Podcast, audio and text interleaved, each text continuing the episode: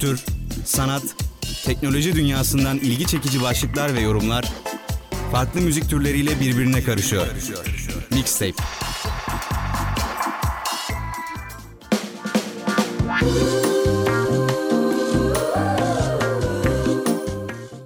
Herkese günaydın. Umarım keyifler yerindedir. Umarım güzel bir hafta geçirmişsinizdir ve tatile hazırsınızdır bu güzel hafta sonuna. Benim için çok güzel bir hafta sonu olacak şimdiden söyleyeyim. Çünkü artık bu dönemi bitirmiş bulunmaktayım. Rahatladım çünkü yorucu bir dönemdi. Yoğun bir dönemdi benim için ve bu dönemin e, sona gelmiş olması beni keyiflendirdi açıkçası. Şimdi biraz tatil yapma, kafa dinleme, işte film izleme, dizi izleme rahat rahat, gönül rahatlığıyla vicdan yapmadan kitap okuma e, günleri olacak benim için. Yani artık Şubat e, ortasına doğru falan yine dönem başlamış olur benim için. Yani bir aylık falan bir sürem var gibi duruyor şu anda. Bugün 14 Ocak çünkü. E, güzel bir tatil beni bekliyor dediğim gibi. Umarım sizi de güzel bir tatil bekliyordur. Bölümden arkadaşlarımın zaten yine benimki gibi dönemleri bitti. Onların da umarım finalleri iyi geçmiştir. Diğer sınıfların, dinleyenlerin e, ve tabii ki diğer üniversitedekilerin. E, benim için güzel bir dönem oldu. Yani kesinlikle e, kendime bir şeyler kattığımı düşünüyorum. Yorgunluğun ve o yoğunluğun e, değdiğini düşünüyorum. E, umarım sizin için de böyle olmuştur. Bugün aslında hiç yapmadığım bir şeyi yaptım. Yani bir aklıma bir fikir geldi ve yapmak istedim. Instagram hesabımdan beni takip edenler biliyor zaten. Bu hafta programda çalmak için şarkı önerileri istedim. Bugün o gönderiye, o hikayeye gelen şarkıları e, çalacağım sizlere. E, o yüzden yollayan herkese çok teşekkür ederim. E, yaklaşık 16-17 tane geldi galiba. En son baktığımda öyleydi. Ben hemen geldiği gibi attığınız şarkıları dinledim ve beğendiklerimden bir 5-6 tane seçtim. Çünkü hepsini çalamam biliyorsunuz. Bu şanslı kişileri programın ilerleyen dakikalarında zaten öğreneceksiniz, dinleyeceksiniz şarkıları. E, tabii ki podcast dinleyenler için şarkılar olmayacak ama anonsları zaten her zaman olduğu gibi bırakıyorum.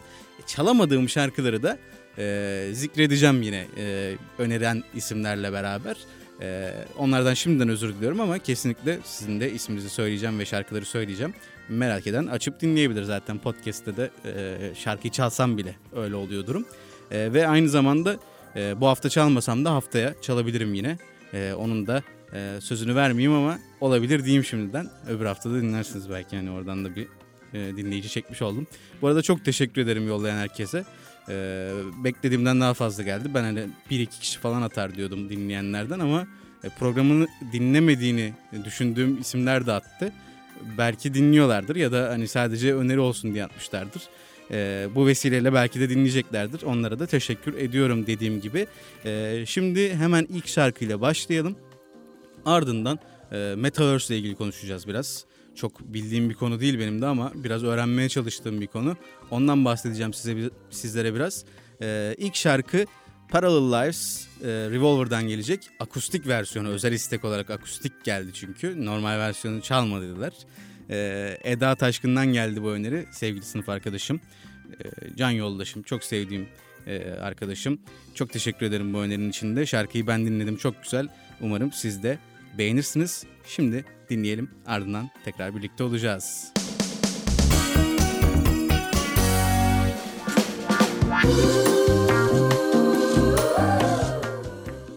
Çok hoş bir şarkı ya bu arada. Eda'ya tekrar teşekkür ediyorum bu şarkıyı da e, bizlerle buluşturduğu için. Geçenlerde e, bir dersimizin final ödevi için aslında bu şarkıyı ilk defa atmıştı bana. Ben hani final ödevi bir şarkıdan senaryo yazmak gibi bir şeydi. Orada ilk defa atmıştı ve e, ben o zaman da beğenmiştim zaten. Şimdi şarkı isteyince yine onu attı. Bak biraz kolaya kaçtın aslında ya da ama yine de güzel bir şarkı olduğu için seni affediyorum. Ee, ne demiştik? Metaverse'de başlayacağız demiştik programa. Bu Metaverse nedir? Son zamanlarda e, gündem aslında bu. E, özellikle son bir iki haftadır bu işte parsel parsel e, arsa e, satılması Metaverse'de gündem oldu. Önce bir Metaverse nedir? Hani kelime anlamıyla nedir? Tanımı nedir? Ondan bahsedeyim size. Direkt Google'daki tanımı okuyacağım bu arada. Metaverse veya Türkçe tabiriyle sanal evren geleneksel kişisel bilgisayarların yanı sıra sanal ve artırılmış gerçeklik cihazları aracılığıyla kalıcı çevrim içi 3 boyutlu sanal ortamları destekleyen internetin varsayımsal bir yinelemesidir. Tabii çok da teknik bir tanım değil aslında ama yani anlaşılır bir tanım daha doğrusu. Ee, gayet anlaşılacağını düşünüyorum bu tanımdan. Yani bu metaverse olayı benim her zaman korktuğum bir şey aslında. Ee, bilmem izlediniz mi Ready Player One diye bir film vardı. Ee, kimin filmiydi hatırlayamıyorum ya şu an. Spielberg'in olabilir belki. Çok emin değilim ama.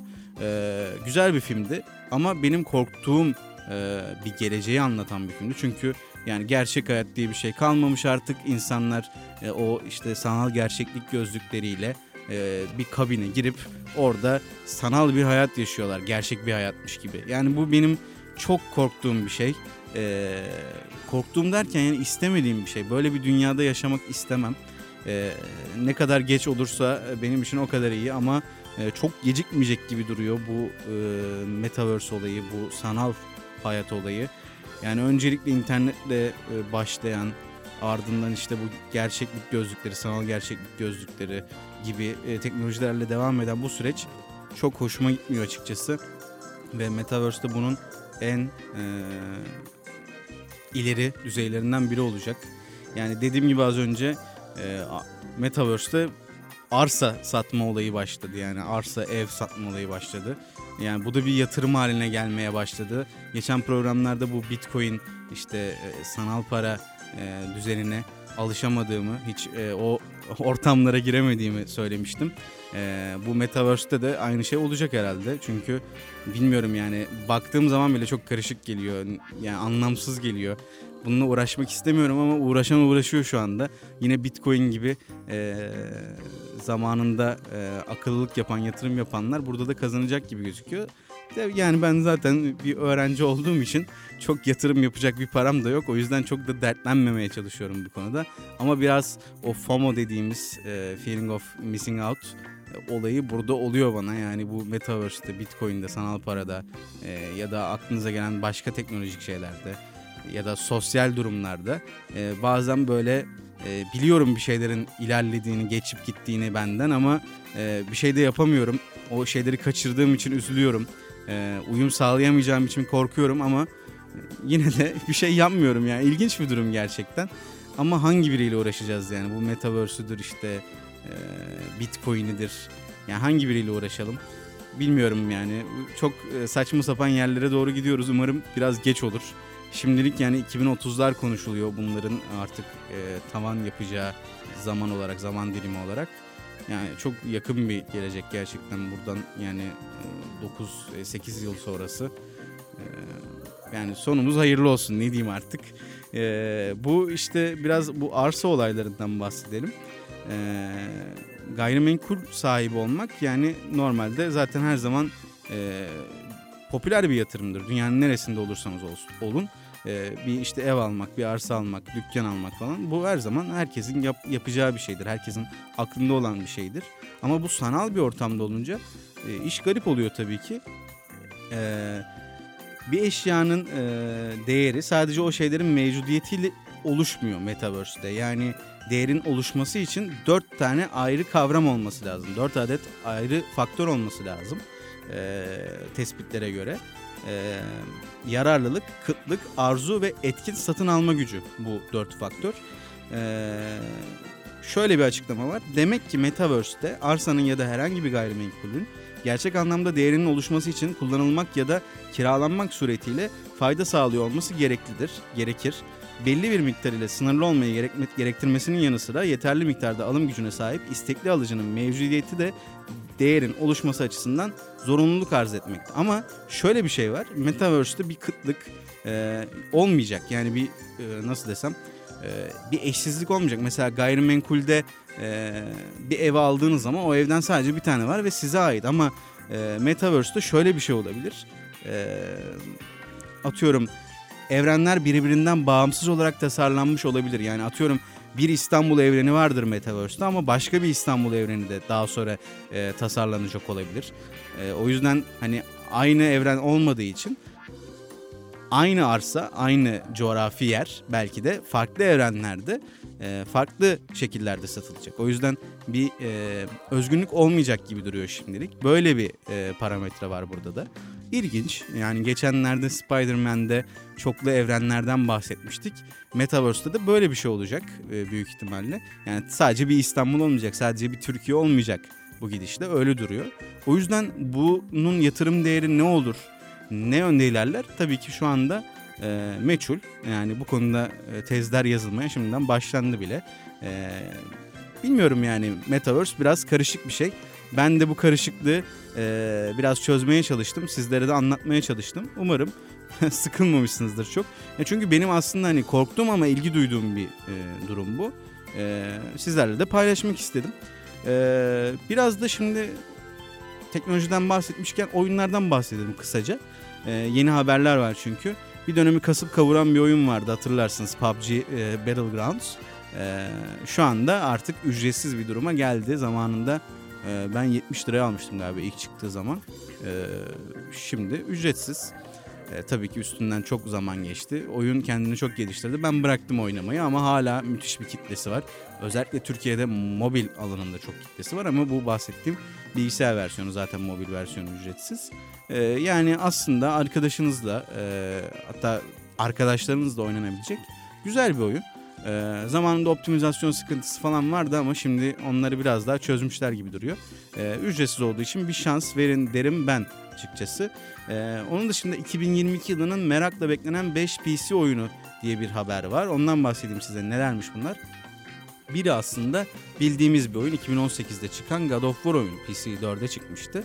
Ee, bilgisayara geldi bugün hatta gelecek. Geldi demeyeyim herhalde akşama doğru çıkması lazım çünkü Steam üzerinden alabiliyorsunuz. God of War'u ben PlayStation'da oynamıştım çok e, bence e, güzel bir oyundu. E, o yüzden kesinlikle öneriyorum. E, yani biraz fiyatı tuzlu ama yani keyif almak istiyorsanız bence almanız gereken bir oyun. Ee, ikinci olarak e, yılın en büyük oyunu olmaya aday bir oyun var. Elden Ring bu da. Ee, biraz e, o Souls-like dediğimiz e, Dark Souls oyunlarına benzeyen bir mantıkta ilerleyen bir oyun. Ee, şimdiden reaksiyon videoları ve bol bol e, inceleme bekliyorum bu videodan.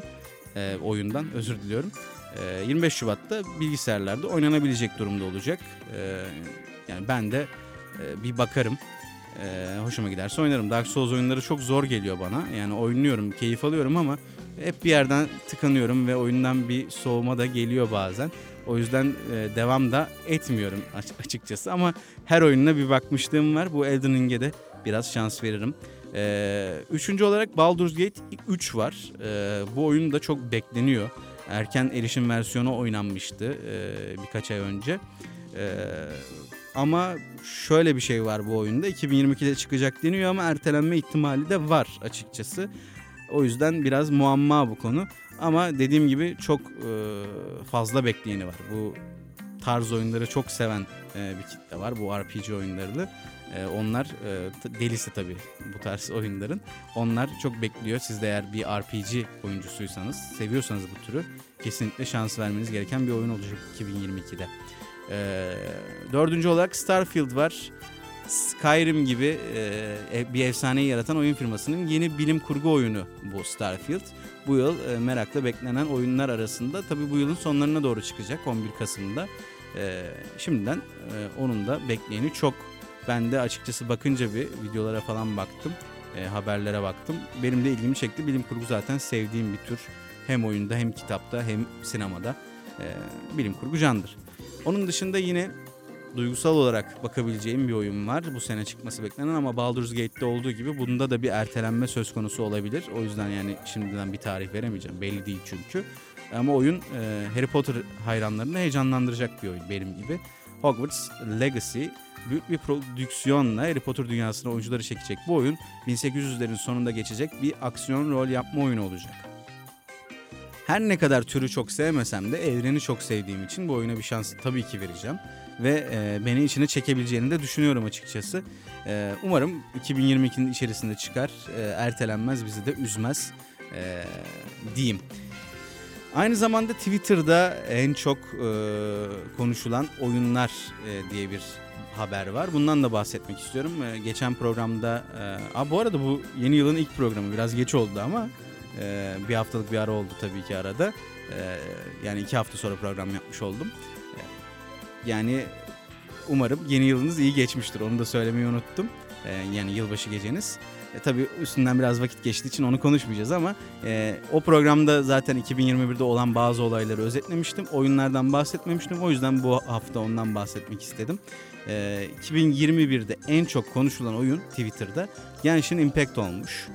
İkinci olarak Apex Legends, Apex ya da nasıl okunuyor bilmiyorum. Biz Apex falan diyoruz ama biraz köylü bir telaffuz olabilir.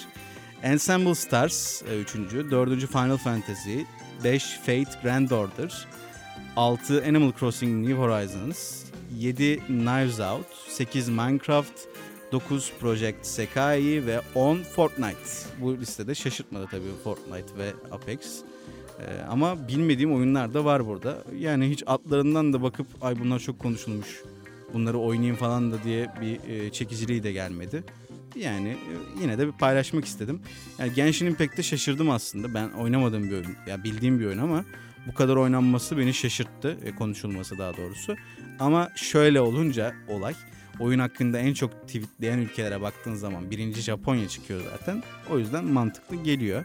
Ee, ikinci Amerika bu arada. Üçüncü Güney Kore, dördüncü Tayland, beş Brezilya, altı Filipinler, yedi Endonezya, sekiz İngiltere, dokuz Fransa, on Hindistan en çok e, oyun hakkında tweet atan ülkeler bunlar. Türkiye içlerinde yok. Ee, yani şaşırmadım açıkçası. Türkiye'de bir son e, son dönemlerde gamer kültürü oluşmaya başladı ama e, hala tabii ki e, bunda tabii ki ekonominin de etkisi var. Yani her isteyen her istediği bilgisayar alıp her istediği oyunu oynayamıyor. O yüzden de konuşamıyor. E, onun etkisi çok büyük ama yine de e, yani artan bir e, oyuncu topluluğu var diyebilirim. E, bu arada şöyle e-spor oyuncuları en çok konuşulan var. Onlardan bahsetmek isterim e, Mongral, Buka, Benji Fishy, Scump, Reckless, Snowbrew, Fallen, Mixwell, Tenz ve Simple. Bu buradan birkaç LoL oyuncusu var. Onları tanıyorum sadece. Onun dışındaki tanımıyorum. E, çok takip ettiğim bir e-spor dalı yok çünkü League of Legends dışında. E, yani bu aslında çok gelişen bir pazar oldu e-sporda. E, o da farklı bir ekonomi haline geldi. E, aslında onları da e, ileride takip etmek e, şart olacak gibi. Yani şart olacak derken e, pazarda çok büyük bir yer kaplayacak gibi duruyor şimdi. Bu Metaverse'de olduğu gibi zaman geçtikçe. Çünkü her şey sanala kayıyor bildiğiniz gibi. Sporunda e-sporu olur mu demeyin oluyor. Ya bu konuda da çok tartışma var. E-spor ne alaka falan yani. Öyle spor mu olur diye ama bence ben katılmıyorum. E-spor olur. Çok da güzel olur. Takip etmesi keyifli zaten. Ben LoL'ü takip ediyorum dediğim gibi. Onun dışında işte e, CSGO, Valorant, e, PUBG gibi oyunların da e-sporları var. Aklınıza gelebilecek çoğu oyunun e-sporu var açıkçası. PUBG Mobile'ın bile var çünkü. Yani mobil oyunların bile var. E, o yüzden bu da farklı bir alan. ilgisi çekilen varsa bu alanlara onlara da şans verebilir. E, dedikten sonra bu kısmı sonlandırayım ben. Biraz uzun konuştum bu, bu kısımda ama e, böyle bağlamış olduk Metaverse ve oyun dünyasını teknolojiden bağladık böyle.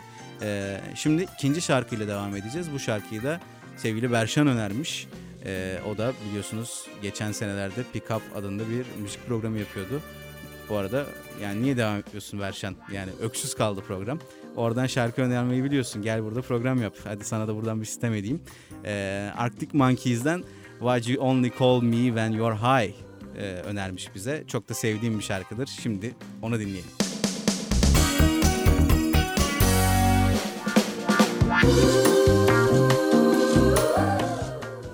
Tekrar teşekkürler Berşan bu güzel şarkı için. Ee, bu bölümde, bu kısımda Dexter Newell'atla devam edeceğiz. Daha önceki programlardan birinde söylemiştim zaten izlediğimi, sezon sonunu beklediğimi, sezon sonunda bir inceleme e, yapacağımı söylemiştim size. Çok mutsuzum sevgili dinleyenler. Yani Dexter'ı çok seven bir e, izleyici olarak ya çok böyle beni mutsuz etti bu final. Tabii ki böyle spoilerlı konuşmak istiyorum aslında ama izlemeyen çok kişi olabilir. O yüzden spoiler olmayacak bu e, kısımda. O yüzden rahat olabilirsiniz. E, biraz önceki Dexter'la alakalı konuşacağız. Onunla ilgili de spoiler olmayacak. Ondan da korkmayın. Ee, bu arada Dexter New Blood en çok izlenen, Showtime'ın en çok izlenen dizisi oldu. Onu da söyleyeyim. Her ne kadar ben beğenmesem de e, yayınlanan 10 bölümüyle haftada 8 milyondan fazla izleyici ortalaması tutturdu. Bu iyi bir e, rakam gerçekten. E, ama benim beklentilerimi karşılamadı açıkçası Dexter New. Sezon genelinde de karşılamadı. Finalde değil sadece. Yani bölümler bana gereğinden fazla yavaş geldi. Fazla uzun geldi. Uzun dediğim yani normalde Dexter zaten e, aşağı yukarı işte 50 50-55 dakikadır. E, bunlar da öyle. Hatta daha kısa bölümleri de vardı. Ama yani çok fazla e, gereksiz şey vardı bölümlerde. Yani çok uzun anlatılmış bazı şeyler. Sanki sadece bölümün süresi doldur e, doldusun diye koyulmuş bazı sahneler. O bende biraz e, uzaklaştırıyor daha doğrusu. O beni biraz uzaklaştırıyor diziden. E, beğenmediğim bir şey ve Dexter'da bu sezonda Dexter New Blood'da çokça vardı. E, finali dediğim gibi beğenmedim. Bence e, Dexter'ın normal e, yani 8 sezonluk olan Dexter'ın e, finali zaten beğenilmiyordu. Ondan daha da kötü bir final yapmışlar. E, yani aslında şöyle de diyebiliriz. Teknik olarak final iyi.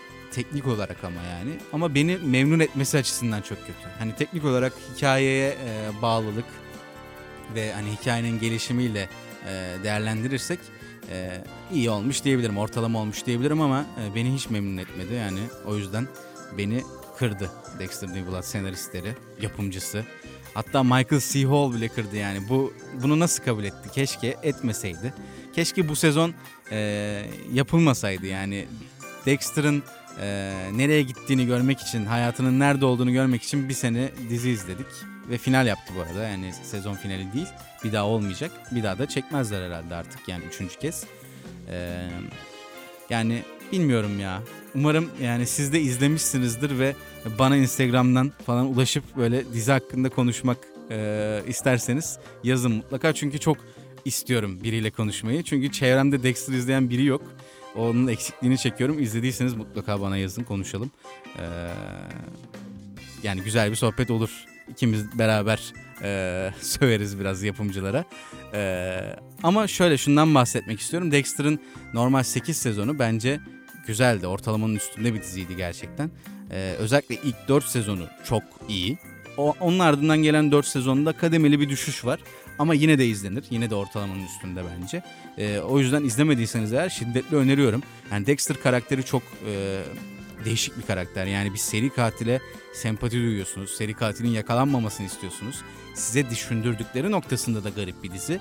E, karakter tahlili de garip bir dizi. Yan karakterlerin e, bence e, çok iyi olduğu bir dizi. Benim için zaten bir dizide en önemli olan şeylerden biri de odur yani.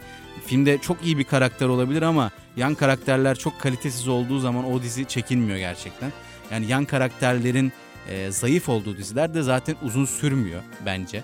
E, uzun süren dizilere baktığınız zaman e, onu görürsünüz. Yani e, baş karakter tabii ki çok kuvvetlidir ama yan karakterler de onu çok iyi bir şekilde destekler. Böyle diziler çok uzun sürer zaten. E, Dexter'da o dizilerden biri kesinlikle. E, yani öneriyorum o 8 sezonu. İlk sezonu zaten nefes kesici. Bence en iyi dizi sezonlarından biri. Bu konuda iddialı konuşuyorum.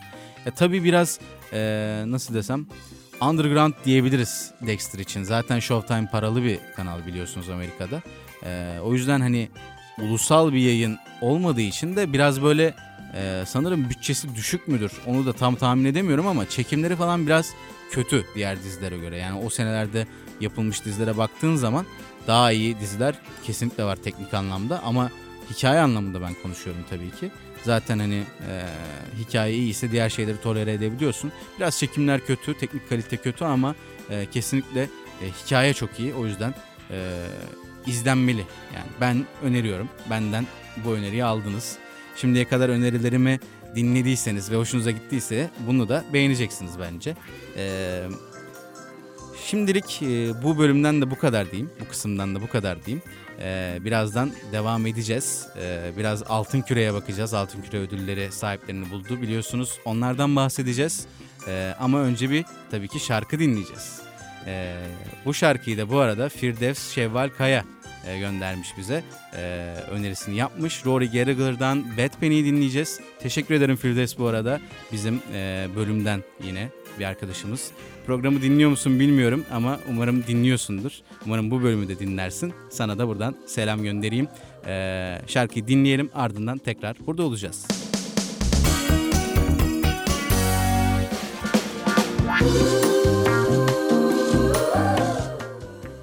Evet Bad Penny'i dinledik. Ben de dün e, ilk defa dinledim bu şarkıyı. Çok hoşuma gitti. O yüzden çalmak da istedim. E, çok teşekkür ediyorum bir kez daha e, Firdevs'e bu şarkıyı önerdiğinden dolayı. E, biraz şimdi Altın Küre'den bahsedelim bakalım. E, ne ödüller verildi, kimler aldı ödülleri. Hemen e, şöyle önümdeki notları alayım. E, drama dalında en iyi filmle başlayalım bir. E, kazanan The Power of the Dog oldu Netflix filmi. E, zaten e, eleştirmenler tarafından çok beğenilmişti. E, geçen programlarda da ismini geçirmiştik. E, sürpriz olmadı o yüzden. Bu senenin yani 2021'in e, iyi yapımlarından biriydi. Yani zaten çok fazla seçenek de yok ortada açıkçası. E, bu pandemi döneminde sinemanın durmasından dolayı eski e, sinema ekonomisi de yok zaten. Ama bu 2022'de düzelecek diye umut ediyorum. E, gerçi pandemi de yine e, farklı bir noktaya gidiyor. Bakalım e, yine sonumuz hayırlı olsun diyeyim. Ama 2022'de daha fazla film var tabii çekilen filmler vizyona girecek. E, Power of the Dog, e, The Power of the Dog e, en iyi film ödülünü aldı drama dalında. E, ben henüz izlemedim. Ama Netflix'te ulaşılabilir durumda. Merak ediyorsunuz girip izleyebilirsiniz. Western türünde bir film. Biraz sıkıcı bir havası var gibi gözüküyor. Ben zaten Western filmlerini çok sevmem ama tabii ki kesinlikle izleyeceğim bu filmi. Benedict Cumberbatch'i de severim. E, izlenebilir bir film o yüzden e, zaten eleştiriler de iyi. O yüzden artistik yapmayayım çok izlemeyeceğim falan diye. E, müzikal komedi dalında en iyi filmde e, West White Story e, oldu bu arada. E, onu da izlemedim. Yani bu ödül alan filmleri izlemedim henüz.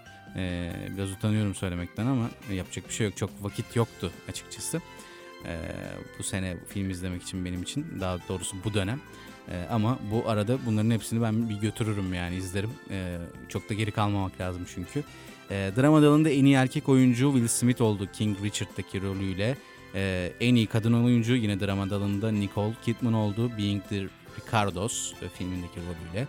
Müzikal komedi dalında en iyi erkek oyuncu Andrew Garfield oldu Tick Tick Boom filmiyle. Bu filmi izledim. E, sonunda izlediğim bir film. Çok güzel bir film. Müzikal seviyorsanız kesinlikle e, beğeneceksiniz. E, izlemediyseniz koşun izleyin hatta şu anda. Andrew Garfield'ı çok severim. E, hak etti de bu ödülü bence. O yüzden e, çok sevindim bu ödülü kazanmasına. E, müzikal komedi dalında en iyi kadın oyuncu da West White Story ile Rachel Zegler oldu. Ee, devam edelim. En iyi yönetmen The Power of the Dog'un en iyi filmin yine e, yönetmeni Jane Campion oldu. Ee, bir kadın yönetmene gitti bu sene ödül. Ee, bence yani diğer filmleri izlemedim. Ee, sadece Dune'u izledim bu arada pardon. Dune var Denis Villeneuve'ın filmi. Ee, yani film açıkçası konusu falan çok basit olduğu için e, şu anda yani izlemediğim için böyle yorum yapabiliyorum ancak e, başarılı bir yönetmen olması lazım ki o filmi farklı bir noktaya taşısın. Çünkü gerçekten e, çok böyle çok şey vaat eden bir e, konusu yok filmin. Westernlerin genel olarak öyledir zaten. E, Western severler beni taşı tutmasın ama topu tutmasın ama e, ödülü e, hakkıyla kazanmıştır diye düşünüyorum. O yüzden e, izleyeceğim de bu filmi. Bir kadın yönetmenin film bir, bir kadın yönetmenin filmini izlemek benim için her zaman ilginç oluyor açıkçası. Çünkü sektörde biliyorsunuz yani yüzde 95 ise erkek yönetmen, yüzde 5 kadın yönetmen var. Onların sunduğu farklı bakış açısını izlemek benim gerçekten çok hoşuma gidiyor. O yüzden bu filme şans vermenin bir diğer sebebi de bu diye düşünüyorum. En iyi yardımcı erkek oyuncu ödülünü Cody Smith McPhee aldı The Power of the Dog'la. Ee, devam edelim. En iyi yardımcı kadın oyuncu ödülünü West White Story ile Ariana DeBose kazandı. Ee, film konusunda bunlardan bahsettikten sonra ya biraz da e, dizi e, konusuna geçelim. Kimler ödül almış onları söyleyelim. En iyi drama dizisi Succession oldu. En iyi komedi dizisi Hex oldu. En iyi mini dizi The Underground Railroad oldu. Ee, ve e, biraz oyunculara geçelim şimdi de. Drama dalında en iyi erkek oyuncuyu Jeremy Strong Succession'la kazandı. Drama dalında en iyi kadın oyuncuyu Pose'la Michela Hae Rodriguez kazandı. Yani bu ismi biraz okumakta zorlandım özür diliyorum. Bu arada hem diziyi izlemedim hem de oyuncuyu tanımıyorum. Sadece e, ismini söyleyebilirim o yüzden. E, komedi dalında en iyi erkek oyuncu Ted Lasso ile Jason Sudeikis'e gitti. Çok sevdiğim bir aktör bu arada Jason Sudeikis. Yani filmleri e, şimdiye kadar izlediğim filmlerinde hep başarılıydı. Çok komik bir aktör bence. Bu Ted Lasso'yu da ben çok izlemek istiyorum ama bir türlü böyle fırsat olmadı. Ve unutuyorum da yani bir diziye başlamam lazım falan diyorum böyle. E, o sırada dizi arıyorum mesela hangisine başlasam diye. Bulamayıp e, vazgeçiyorum. O anlardan birinde aklıma gelirse başlayacağım bu diziye. Çok merak ettiğim bir dizi. Ee, mini dizi dalında en iyi kadın oyuncu ödülünü Kate Winslet kazandı Mayor of Easttown'la. Kate Winslet'ı bir dizide izlemek çok keyifliydi benim için. Bu dizi bence başarılı bir dizi. Yani mini dizi olduğu için zaten kesinlikle şans verin. Çok bir zaman kaybetmezsiniz. Yani sezonlarca sürmeyeceği için. Bence çok başarılıydı. Hikayesi ve oyunculukları çok güzeldi. O yüzden öneriyorum bu arada. E, mini dizi dalında en iyi erkek oyuncuyu Dopsic ile e, Michael Keaton aldı.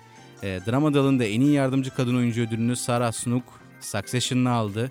E, ve drama dalında en iyi yardımcı erkek oyuncu ödülünü de Oh Young-soo kazandı Squid Game ile birlikte. Squid Game'i de izlemedim ama e, bu e, oyuncunun e, sahnelerini çok gördüm Instagram'da.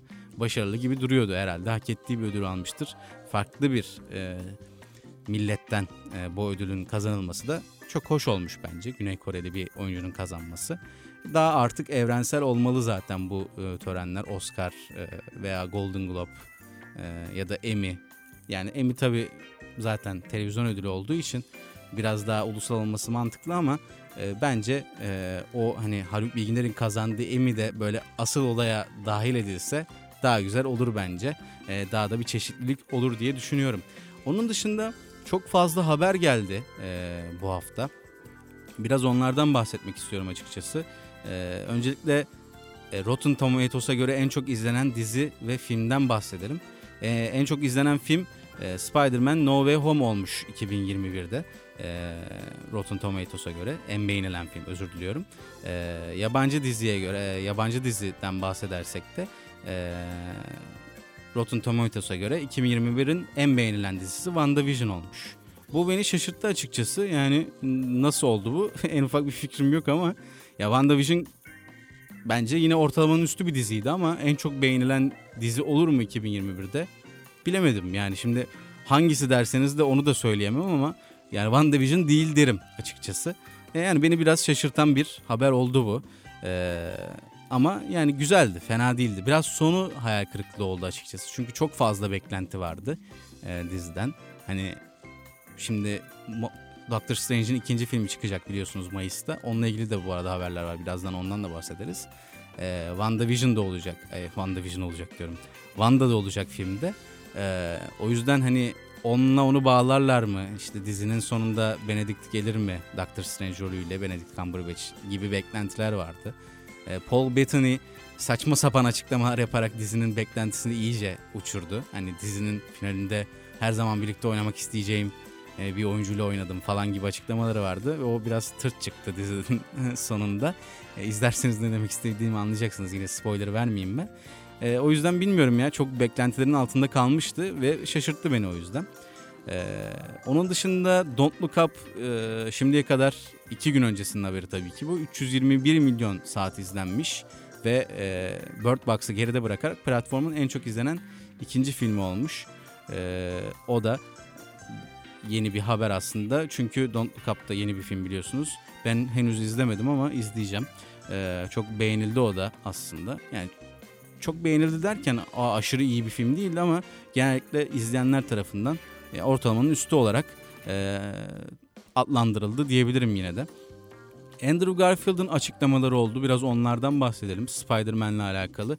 Biliyorsunuz çok büyük ambargolar koyuyor e, Marvel e, oyuncularına. O yüzden hiçbiri konuşamadı e, bu konuyla alakalı şimdiye kadar. O da böyle bir içini dökmüş oldu. Zaten röportajını izlerseniz ne kadar mutlu olduğunu hani böyle artık gerçekleri anlatabildiği için ne kadar rahatladığını görebilirsiniz. E, o konuda da bu arada Andrew Garfield'ın tabii ki Tobey Maguire çok göz önünde olmadığı için, çok röportaj vermediği için o bir sıkıntı yaşamadı ama Andrew Garfield aktif olarak oyunculuğuna devam ettiği için sürekli bir yerlere röportaj verdiği için sürekli talk show'lara katıldığı için biraz zorluk yaşadı açıkçası. Yani çünkü her yerde onu sordular. Yani her yerde Spider-Man'e dönecek misin? Spider-Man'i oynadın mı? Yeni filmde var mısın? Bir cameo'n var mı falan diye. Hepsini yalanladı. Orada oradaki oyunculuğunu da tebrik etmek lazım. Gerçekten bizi inandırıyordu az daha hani filmde olmadığını. Ee, ama sonunda filmde olduğunu gördük ve o yüzden rahat rahat artık konuşabiliyor. Ee, şöyle açıklamalarından özet geçeyim hemen. Ee, Ona filmi satan şey MJ'yi kurtardığı sahne olmuş bu arada ee, Spider-Man No Way Home'da. Ee, geçen hafta bu arada konuştuğumuz için hani spoilerlı bir uyarı yapmadım. Umarım filmi izlemeyen biri burayı dinlememiştir. Özür diliyorum dinlediyseniz de.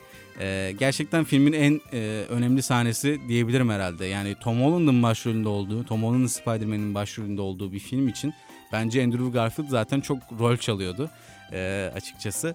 E, bu da biraz akıllarda hani Sony'nin başka planları mı var acaba'yı getirdi zaten. Onunla ilgili de haberler e, gelmeye başladı. Hani bir e, Amazing Spider-Man 3 filmi gelecek gibi duruyor şimdi yüksek ihtimalle. Resmi bir açıklama olmasa da. Hatta Morbius e, filmi biliyorsunuz Sony'nin e, ertelendi. Normalde e, bu ay çıkacaktı. Bir Nisan'a ertelendi yanlış hatırlamıyorsam. E, yani o filme acaba bir cameo'su mu eklendi e, Spider-Man'in? E, Andrew Garfield'ın Spider-Man'in diye bir e, açıklama var şimdilik. Yani öyle bir beklenti var. E, bakalım öyle bir şey olursa güzel olur. Yani Morbius da bayağı gişe yapar. Onu da söyleyeyim şimdiden. E, zaten No Way Home gişe yapınca bazı salonlarda Venom'ın ikinci filmini tekrar vizyona soktu Sony. E, onlar da işini biliyor tabii ki. E, bu arada Andrew Garfield filmi vizyona girdiği gece Toby ile birlikte sinemada izlemiş. Ee, yani orada olduğunu da kimse bilmiyormuş o ikisinin. Çünkü maskeler e, ve şapkalarla girmişler.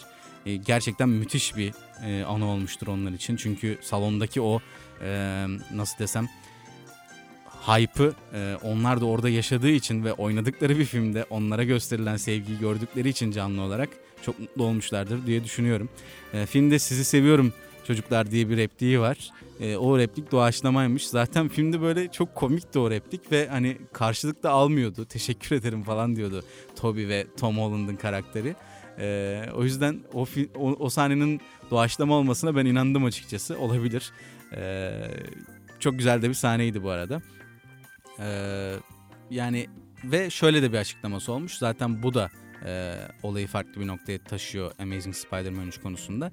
İçime sinen bir senaryo olursa karakteri tekrar canlandırmaya kesinlikle açığım demiş. E, ya bu aslında %90 ihtimalle falan yeni film gelecek demek bence. Ben böyle yorumluyorum bu açıklamayı çünkü. E, umarım yeni bir film gelir. E, bu filmi de keyifle izleriz. E, şimdilik e, bu sinema haberlerinden de bu kadar diyeyim. Eee ve önerilen bir şarkıyla daha devam edeceğim şimdi. Spider-Man'le ilgili son zamanlarda da çok konuştuk kendisiyle. O yüzden onun şarkısından devam edeyim. Ona da bir selam yollayayım. Ekin Su Parlas, Soko'dan Diabolo Mont e, şarkısını önermiş. Umarım doğru okumuşumdur. Fransızca bir şarkı çünkü. E, ben dinledim, çok beğendim. Umarım siz de beğenirsiniz. Dinleyelim, ardından tekrar birlikte olacağız.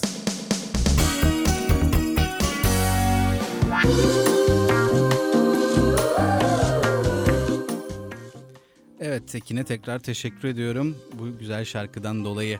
Ee, programın son kısmına geldik artık. Ee, tabii bu kısımda son şarkımı da anons edeceğim ama şu son şarkıyı anons etmeden önce diğer e, önerilen şarkıları da e, bir söylemek istiyorum. Hatta onunla başlayalım hemen. Ee, şöyle bir gözden geçireyim. Aleyna Macho'yu önermiş. Ee, Jaco Aino Kalevi'den. Yani biraz okuyamadım. İlk defa duyduğum bir şarkı. Ee, özür diliyorum yanlış okuduysam. Teşekkür ederim Aleyna. Ee, Johnson Hopelessly, Hopelessly Devoted to You e, önermiş bize. Sana da çok teşekkür ederim Johnson. Ee, Beryl'den Starlight gelmiş. Muse Starlight. Bakıyorum şöyle. Sıla All Too Well 10 dakikalık versiyonunu atmış bir de.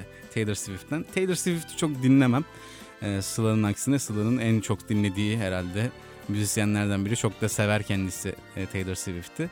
E, ama yani bak belki çalardım Sıla ama 10 dakikalık versiyonunu yollamışsın. O yüzden özür diliyorum senden. Çalamadık. Masar abi e, Madrigal'den Dip'i yollamış. yani bu biraz aslında madrigal e, konusu geçmişti geçenlerde. O yüzden yollanmış esprili bir şarkı. O yüzden o, o çalmadım. Madrigal'i severim aslında ama e, bu şarkıyı o anlamda yollamadığı için ben çalmamayı tercih ettim. Masar abiye selam olsun buradan. E, Erdem Çakan, sevgili Erdem, e, Green and Gold'u yollamış bize. Duru Topaloğlu e, Sev derim yollamış Gökçe Kılınçer'den. E, Begüm Helvacı, e, Begüm e, yine bölümden e, bir arkadaşım. E, o da One Republic'ten Apologize'ı yollamış. Daha önce Apologize'ı çok çaldım. iki kere falan çaldım. O yüzden çalmadım bu arada. Yoksa çok sevdiğim bir şarkıdır. Teşekkür ederim Begüm'e de. E, sevgili kuzenim Doğuş. E, Almanya'da yaşıyor kendisi. Biraz o da espri yapmış. Muhabbetten Zeliktin Mine'ın armını yollamış. o şarkıyı da çalmadım tabii ki.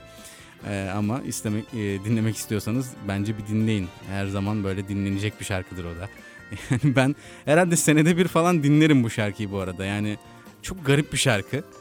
yani Almanca arabesk müthiş bir olay. Yani nasıl bu iki e, şey iki kavram bir araya geldi bilmiyorum ama değişik bir şey çıkmış ortaya. O yüzden dinlemediyseniz de bu arada kesinlikle dinleyin. E, bu kadar yollayanlar. Çok teşekkür ederim hepsine e, teker teker. E, gerçekten çok mutlu ettiniz beni e, önerilerinizle. Dediğim gibi önümüzdeki haftalarda da bu önerilerden çalacağım. Bu e, e, etkinliği bir daha da yaparız hatta. Diğer başka şarkılar da önermenizi istiyorum çünkü herkes birer tane önermiş. E, bir dahakine ikişer üçer tane de önerin de benim de bir e, listem dolsun. E, dedikten sonra bir kitap önerisi yapacağım size. Ee, eski programlara bakıyordum geçenlerde çünkü kitap önerileri yapıyormuşum. Unutmuşum bile yani kitap önerisi yaptığımı. Son zamanlarda çok fazla kitap da okumadığımdan kaynaklı herhalde. Yani aslında çok okumak istiyorum ama bir türlü zaman bulamıyorum. Ee, bu e, bir aylık yaklaşık e, boşluk süreci, nispeten boşluk süreci daha doğrusu e, beni rahatlatacak ve bu sırada e, birkaç kitapta okurum diye tahmin ediyorum. Size bu noktada önerim e, kısa bir kitap olacak. Ben Ruhi Bey Nasılım? Edip Cansever'in e, yazarı olduğu e, bir kitap. Edip Cansever'i ben çok severim bu arada. O ikinci yeni akımındaki e, şairler arasında en sevdiğimi odur. Yani e, tabii ki Cemal Süreyya, Turgut Uyar, Ece Ayhan gibi e, şairler, İlhan Berk gibi şairler de e, çok kuvvetli şairler ama benim favorim onlar arasından kesinlikle Edip Cansever ve bu e, şiir kitabı gerçekten benim çok hoşuma gidiyor. Yani bayılıyorum bu kitaptaki şiirlere. Yani bilirsiniz zaten ikinci yeni akımı öyle e, klasik şiir anlayışından uzaktır. Bu e, şiirlerde de yani bir düz yazıya yakınlık e, var ama aynı zamanda kendi içinde bir e, nasıl denir ona e, uyumu da var e, dizelerin. E, yani düz yazı değil, e, şiire benziyor ama şiir değil. Yani farklı bir karma olmuş açıkçası. Edip Cansever'in şiirleri de öyledir zaten. Bu kitapta da e, Ruhi Bey'i e, okuyoruz aslında farklı farklı hikayelerle birlikte farklı kişilerin gözünden e, ve o Ruhi Bey'i e, çok güzel tasvir ediyor e, o kişilikler. E, şiire çok güzel yansıtılmış. Yaklaşık kaç sayfa hemen elimde zaten kitap bir bakayım 100 sayfayı yakın bir kitap. İnce bir kitap zaten sayfaların hepsinin dolu değil şiir olduğu için. O yüzden e, kesinlikle öneriyorum yani alıp zaten fiyatı da çok uygundur büyük ihtimalle. Alıp böyle hemen yani herhalde yarım saatte falan okursunuz. Tabii biraz böyle sindire sindire okuyun bence kesinlikle. Ee, ve eminim çok beğeneceksiniz şiiri seviyorsanız ve bu tarz şiiri seviyorsanız. Yani ikinci yeni seviyorsanız kesinlikle beğeneceğinizi düşünüyorum. Ee, benden bir tavsiye. Yani alın okuyun okumasanız bile dursun bir gün mutlaka okuyacaksınızdır zaten. Ee, o yüzden beni dinleyin bu konuda yani size e, güvence veriyorum. Kesinlikle beğeneceksiniz şiir seviyorsanız. Dedikten sonra bu e, haftaki bölümün sonuna gelmiş bulunmaktayız artık. E, uzun bir bölüm oldu açıkçası. Çok konuştum bugün ya çenem düştü galiba. E, umarım dinlerken sıkılmamışsınızdır. Umarım keyif almışsınızdır. Bana dediğim gibi her zaman Twitter ve Instagram hesabından Kutay Altun Kaynak yazarak ulaşabilirsiniz. Programla ilgili görüşlerinizi, eleştirilerinizi iletebilirsiniz. Her zaman bekliyorum zaten. Böyle dinleyiciyle iletişime geçmek ve programı ona göre dizayn etmek çok istediğim şeylerden biri. Şimdiye kadar az da olsa bunu yaptığımı düşünüyorum. Sevgili dinleyenlerin fikirleri doğrultusunda programı biraz değiştiriyorum bazen. Bazen yeni şeyler deniyorum. Umarım sizin de hoşunuza gidiyordur. Yeni fikirleriniz varsa şunu da yap ya Kutay, şundan bahset biraz. Ee, bunları çok anlatıyorsun artık bırak falan diyorsanız her türlü eleştiriye açığım. Her türlü eleştiriyi bekliyorum sizden. Ee, son olarak bir şarkı çalacağım. Ee, Nilay Bozkurt'tan geldi bu öneri. O da programın e, iki senedir bir dinleyicisi aç- açıkçası. Ee, yani düzenli olarak dinlemese de her zaman dinlediğini söyler bana. Ya- yazar, e, fikirlerini de söyler. Ona da buradan e, bu, vesileyle çok teşekkür etmiş olayım. Ee, Nilay Bozkurt'un önerisi dedim. Argonaut and Wasp'tan Monachio gelecek. Ee, Monachio'yu dinleyeceğiz. Ardından program bitiyor zaten. Ee, herkese iyi hafta sonları dileyim. Herkese e, iyi bir hafta dileyim şimdiden. Ee, saatlerde zaten 12'ye yaklaştı. 11.59 şu anda İzmir'den, Yaşar Üniversitesi'nden herkese hoşçakalın diyorum. Kendinize iyi bakın.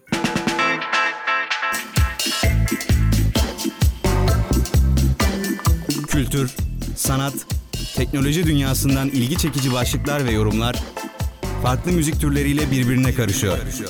Mixtape.